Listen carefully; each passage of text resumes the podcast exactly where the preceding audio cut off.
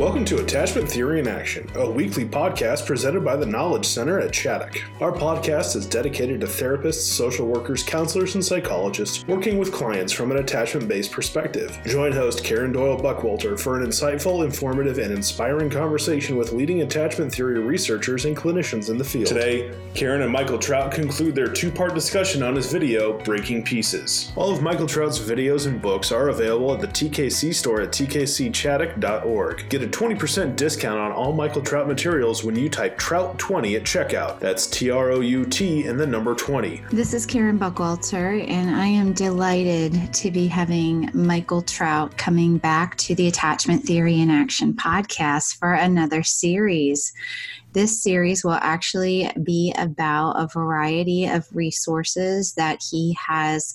So, I would like to share a bit about his background.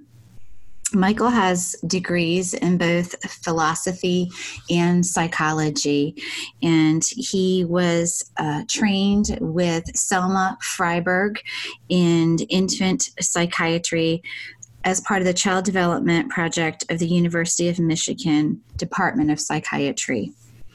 He's been in the infant mental health field since 1968 and in private practice since 1979. Since 1986, he has directed the Infant Parent Institute, which is an institute engaged in research, clinical practice, and clinical training related to problems of attachment.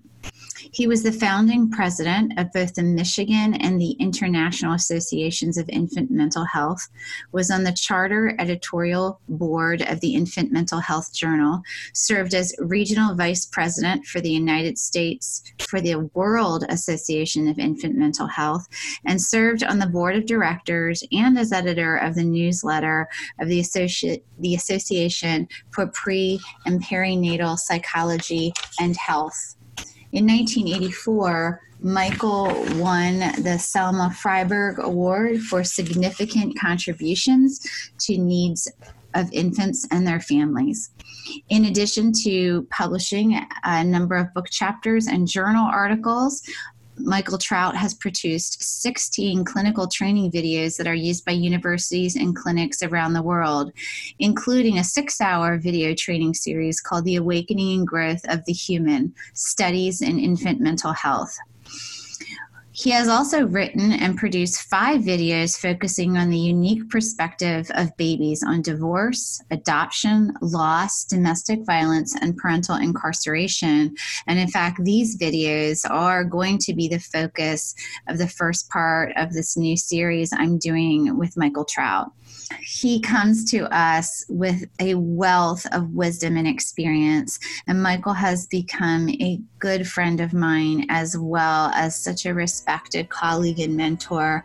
He's one of the most influential people in my professional life by far. And I'm just delighted to be opening a new series with him today. So here we go.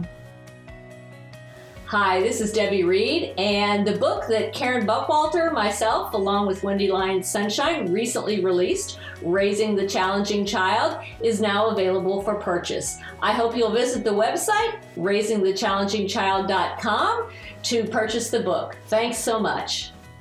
So let's move along. Um, there's a few other lines that and we are going to play for listeners, but at the moment, I'd like to pause and have you read them.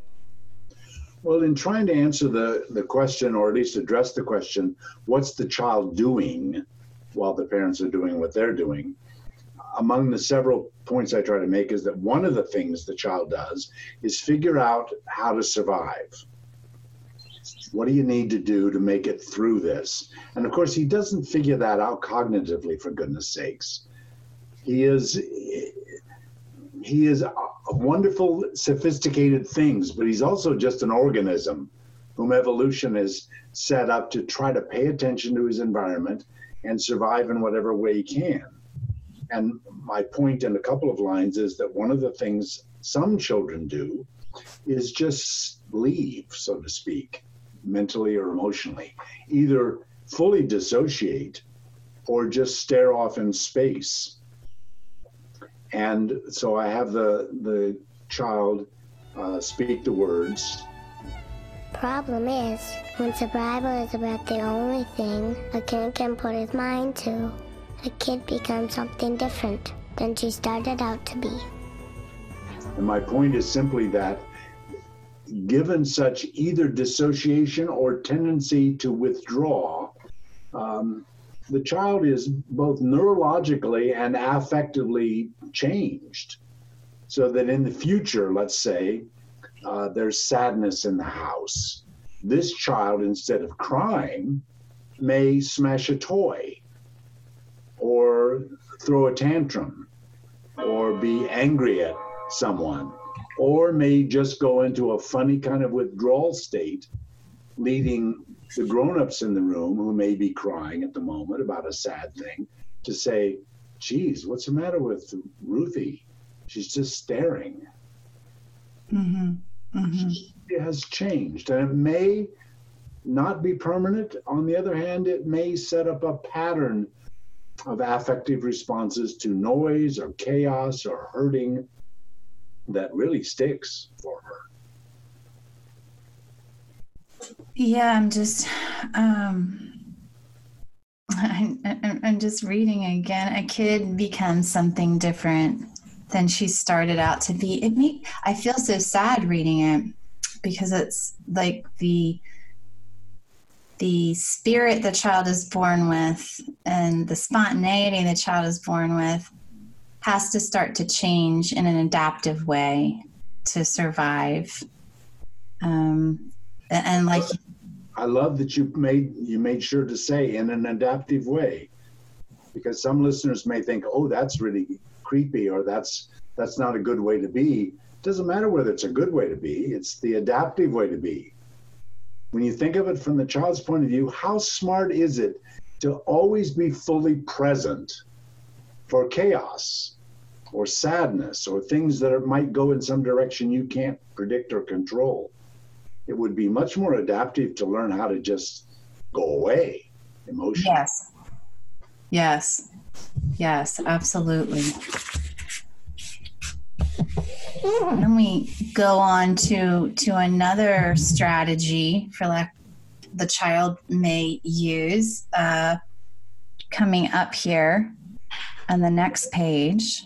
So I have the boy reader um, who has a little bit of a speech impediment but I think everyone can understand him. He says, while we're on this list of ways children adapt, maybe I'll learn to do some shouting, maybe even some hitting myself.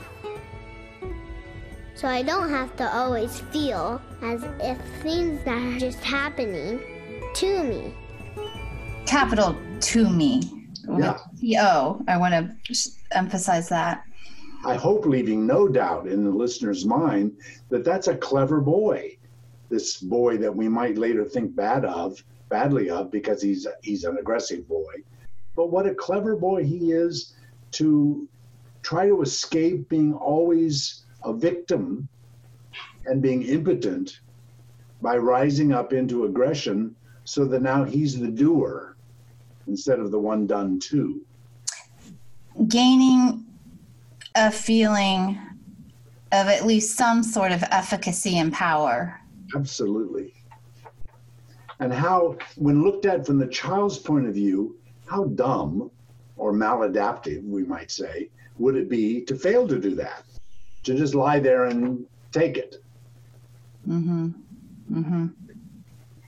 And by the way, I only know this from psychotherapy with with perpetrators many men who have been raised that way and grow up to be uh, very, very upset by a passive woman.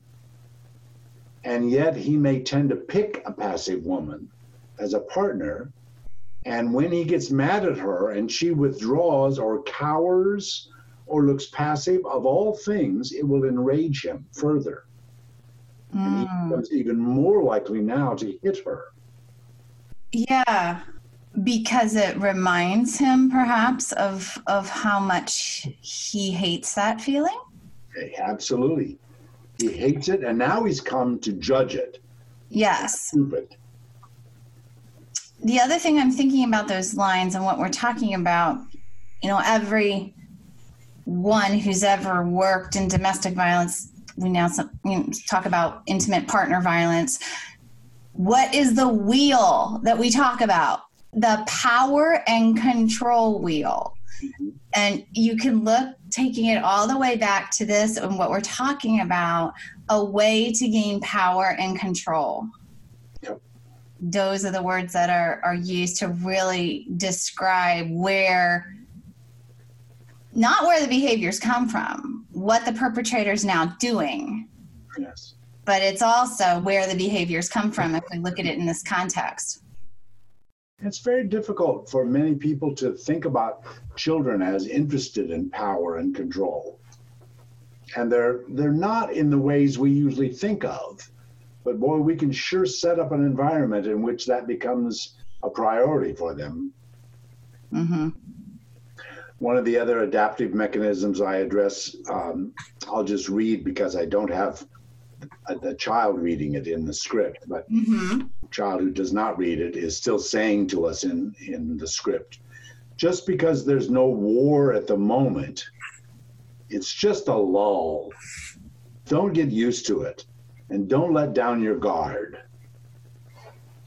In other words, I'm suggesting that these children tend to become hyper vigilant, hyper attentive, and of course, some, therefore, uh, hyperactive. Not all, and I'm not saying domestic violence produces hyperactivity. I'm just saying it's an adaptive thing to become extremely alert. And the child's way of teaching us about that is don't let down your guard. If things are peaceful, don't don't get used to it. Don't lean into it. And what that also means is don't relax, don't feel safe. Yes. Don't think for a minute you can enjoy this moment because you have to stay alert and that we, the children, sacrifice other brain functioning and regulatory capacity of their brain in order to put the energy into that hypervigilance. Yes. It's really a very sad thing, Michael.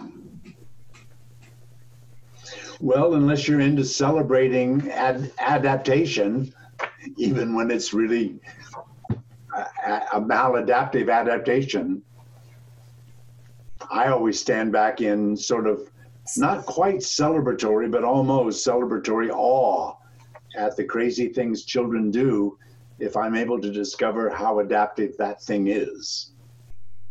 I heard someone, and I think it was Bruce Perry, but I'm not sure. I heard one person, a speaker somewhere along the way, say there's no such thing as resilience, there's only a- adapting. Yeah.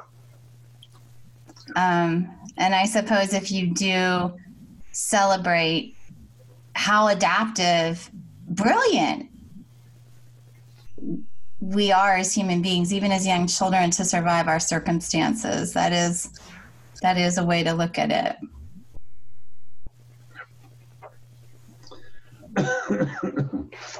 so one last thing, as I recall, that I have the child teach us about the, what this does over time. She says um, that maybe she'll just give up. And while that sounds like a terrible reaction, a terrible adaptation, she says, Because you know what? Giving up is actually like being in charge. You never expect anything to turn out good, and then things come out just like you said.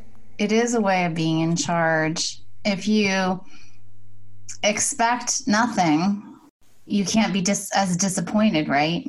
right. So, uh, just one last little voice. Yes. The, the girl says, See, I want to have a family. And it will occur to me one day that I don't. and then the script reads, but the child does not speak these words.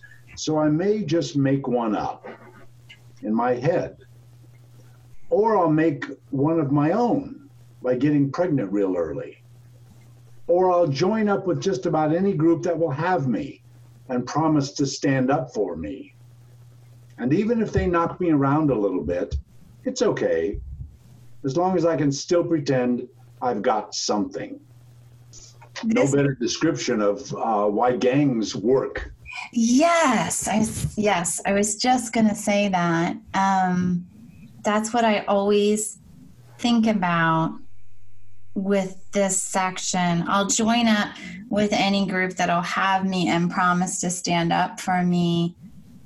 Um, that completely changed how I looked at gang behavior. That, I mean, we will fight for you, we will risk our life for you. Um, you will belong here. I mean, so. Even, though we may treat you so horribly that any rational person would think they didn't belong here, but you'll put up with it and you'll like it, and then you'll convert that into you're still part of the gang. Yes. So I felt a, uh, a unusual um, commission with this film that I didn't feel with the others, um, that I couldn't end it without saying a couple of things about what we ought to do. And I decided to even make those come from the mouths of the children. Uh, so they're very, very simple and very straightforward. And the child, the child begins, introduces that section by saying, "So here's the deal," as if we're a bunch of morons, which we sort of are. So here's the deal. Domestic violence hurts kids, including babies, including babies that aren't even on the outside yet. And then the script reads, Jesus, this rocket science or what? and then we get into three main suggestions. The first is ask questions. And that it's written in sort of a child's language, but I hope it doesn't feel unsophisticated to the uh, listener. That the first suggestion is just ask questions. When pregnant ladies won't look you in the eye, ask questions. When pregnant ladies have weird injuries, ask questions. When they you notice they don't get out much, or when they get nervous because you ask too many questions, or when their boyfriends act like they think they own them. Those are all cues to all of us in the audience who rem- we remember are professionals uh, from the, everything from child welfare to the judiciary to treatment and rehab programs. Yes. So the, these are the moments when you ask questions.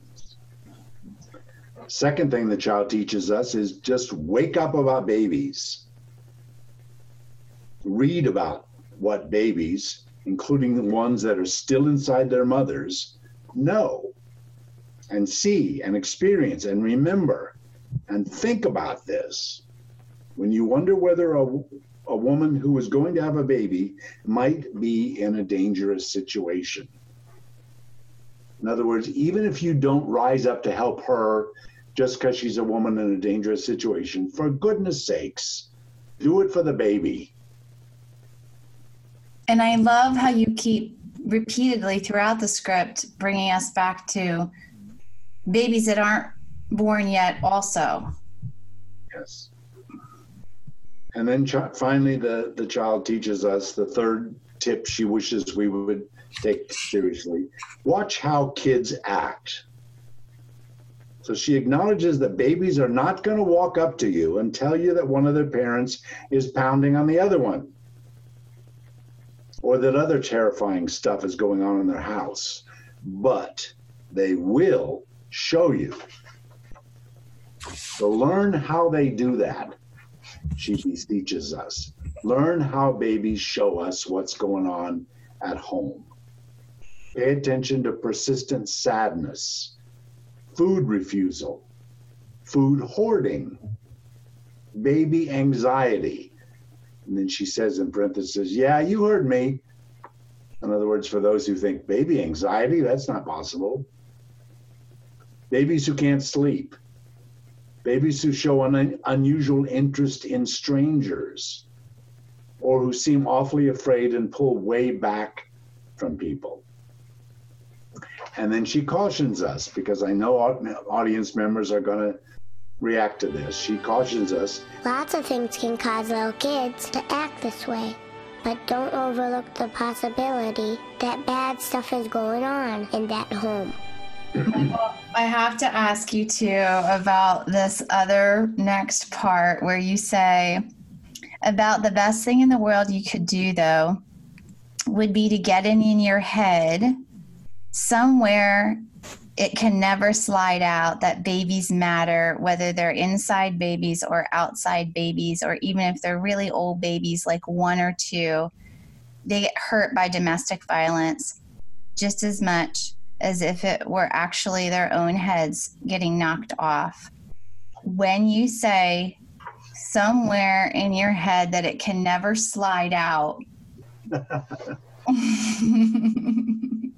Tell you know, me. You know what I'm meaning. I want you to say what you're meaning. I'm meaning, yeah, I know your defenses are arising. Uh, yeah, I know this is a terrible burden for you to think about people that we usually can get away with not having to think about so much because they're kind of quiet and they're miserably inarticulate, we think. I know that's all really, really hard. So when I'm asking you to think about them, I've got to ask you to think about them in a way and with a part of your brain that you're not going to lose what you what you picked up on. And frankly, what I'm talking about is your right brain mostly. In other words, your feeling self. Mm-hmm. That you may not remember the concepts in this film, but you might remember the feeling you had while listening or watching it. Oh, you will, Michael. You will remember. you do remember. And there were a couple final lines I believe you were also going to share. Well, I decided to have this precious child um, just remind us before signing off. Babies never forget. We just get bigger and then the child does not say, but the script shows.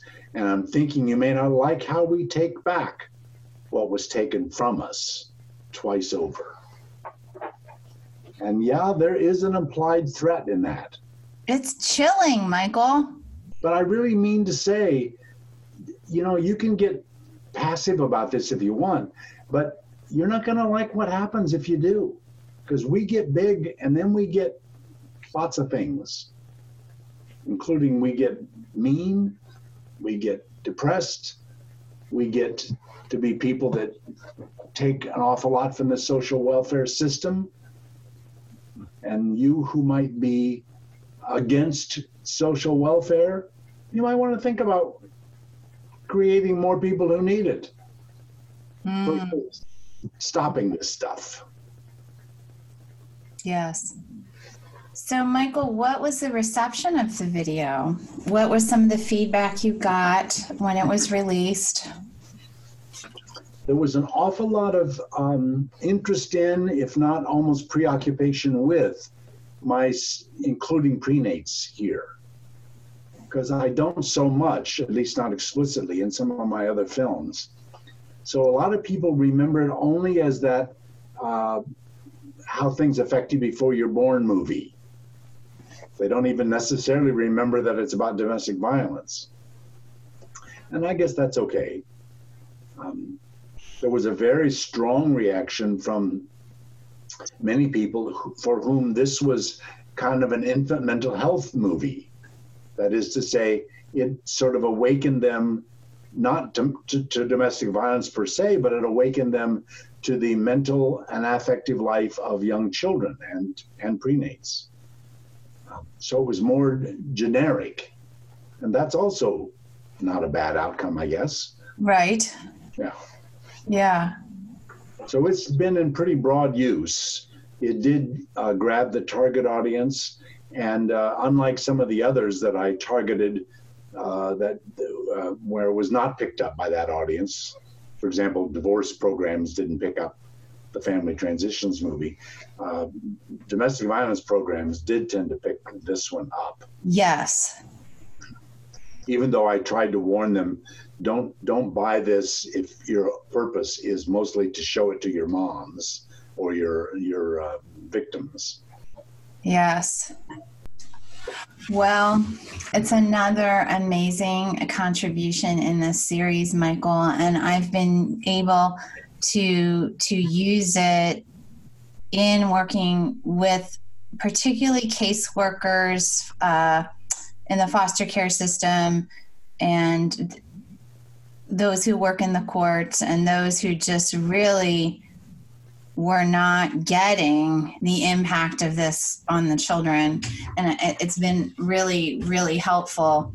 And um, and i think all of your videos always also help us understand the grown-ups better who may often come from experiences like this particularly if we're we're working with folks in the child welfare system. Um, and and so that's something I really really appreciate too that it you know gives us more understanding and empathy for what creates circumstances where you could harm your child. I would be very pleased if that had been and continued to be an outcome.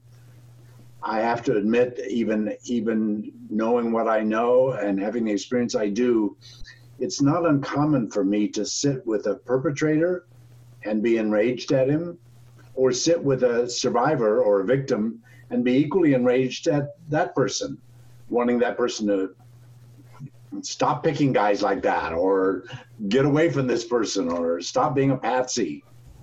And so these, I would hope that this film would do for others what it's done really for me, which is to let me sit with a, a very mean guy and suddenly reframe him in my mind as a little boy watching his daddy knock his mom around. And he didn't know how to survive except to be a tough little boy and sidle up with his dad. And maybe say things together like, girls are dumb, aren't they? Um, and have that become really part of his growing development and personality. Hmm. I think that's a, good, a very good place for us to end. And I want to thank you so much for another fascinating, thought provoking, and helpful conversation. And I'm looking forward to our next one. My pleasure. Goodbye for now. Thank you for joining us for this edition of the Attachment Theory in Action podcast. Please follow our site, tkcchaddock.org, or subscribe on Apple Podcasts, Google Play, Spotify, or Podbean for future episodes. If you enjoyed our podcast, please leave a review and share with your professional network. For additional resources, training opportunities, and blogs, please log on to tkcchaddock.org. We hope you'll join us again as we continue to explore the world of adoption, trauma, and attachment theory.